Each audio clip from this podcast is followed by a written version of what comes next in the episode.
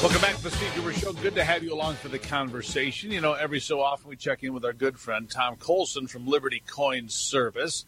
Uh, he has uh, a way to weigh in on what's going on with commodities like gold, silver, platinum, that sort of thing. But he also has a great understanding of coins and currency and collectibles that could be worth a fortune. Might be hiding in your drawer right now. You could be a millionaire. I don't know about that, but you could have some things of value in your possession. Tom, good to have you back. Thank you, Steve.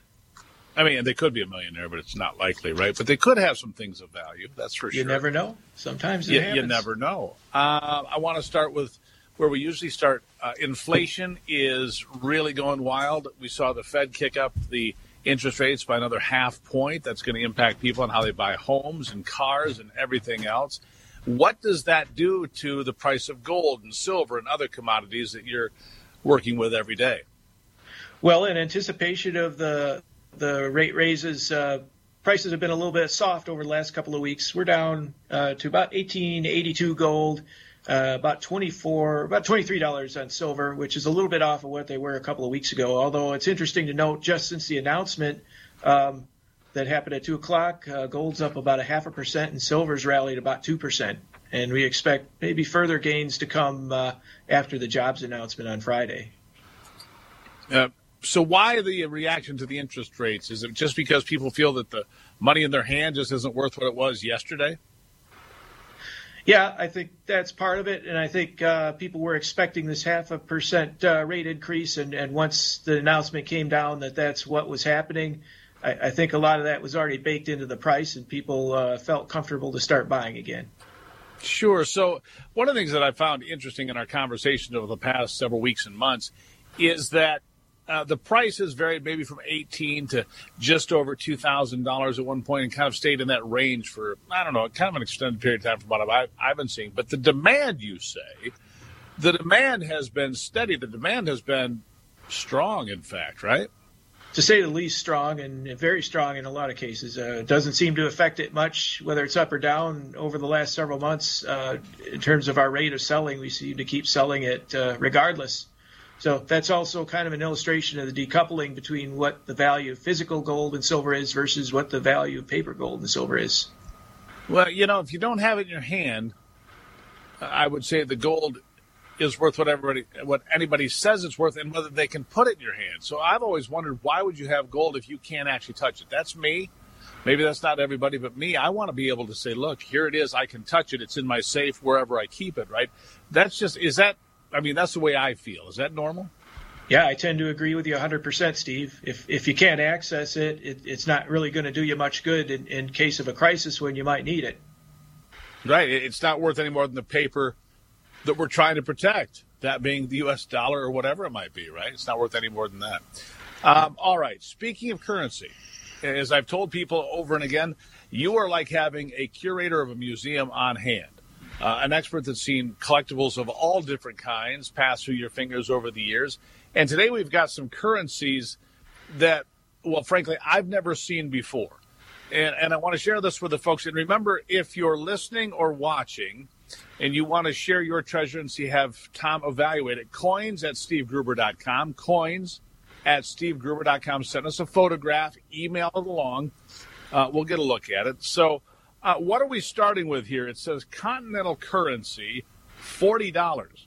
And back at that time, the forty dollars seems like a lot of money. But what am, what am I seeing here? You would think so. This is a, a forty dollar note issued by the Continental Congress in seventeen seventy-eight. Um, these notes were used to finance the Revolutionary War. Uh, it, the interesting thing about this is basically the U S's first experiment in fiat currency. Uh, since they didn't really have any resources, uh, gold and silver, to, to back their money, uh, they just issued paper promissory notes like this. And uh, it, it is a good reflection of, of what happens when, when you rely solely on fiat currency. Uh, the, the continental notes were first issued in seventeen seventy-five, and they were meant to trade uh, at an equal par value to a Spanish silver dollar. By seventeen seventy-eight, uh, when this note was issued, it took forty of these uh, continental dollars to equal one Spanish dollar. So pretty rapid inflation over a period of just three years. Yeah, I hope we don't see something like that around here because that would really crush people, to say the least. Um, what's its value today? Uh, these retail for about one hundred fifty dollars to two hundred dollars. They're pretty collectible. I mean, you know, you can get a two hundred fifty year old piece of paper money for, for that price. It's it's kind of fun to, to have one of those. Sure, piece of history right there. Uh, all right, so the next one, uh, another piece of history. This, I believe, is, again, financing war, right? I guess apparently we did that a lot along the way. What is this? Yep, this is a legal tender note from eighteen sixty-two. Um, this is also a Or basically our second major experiment with uh, fiat currency, um, and this, this note was issued uh, to finance the Civil War. Uh, those, again, there was almost no paper or no gold or silver in circulation at that time because of several reasons, but one mainly because of the war. People were hoarding uh, hard assets like that.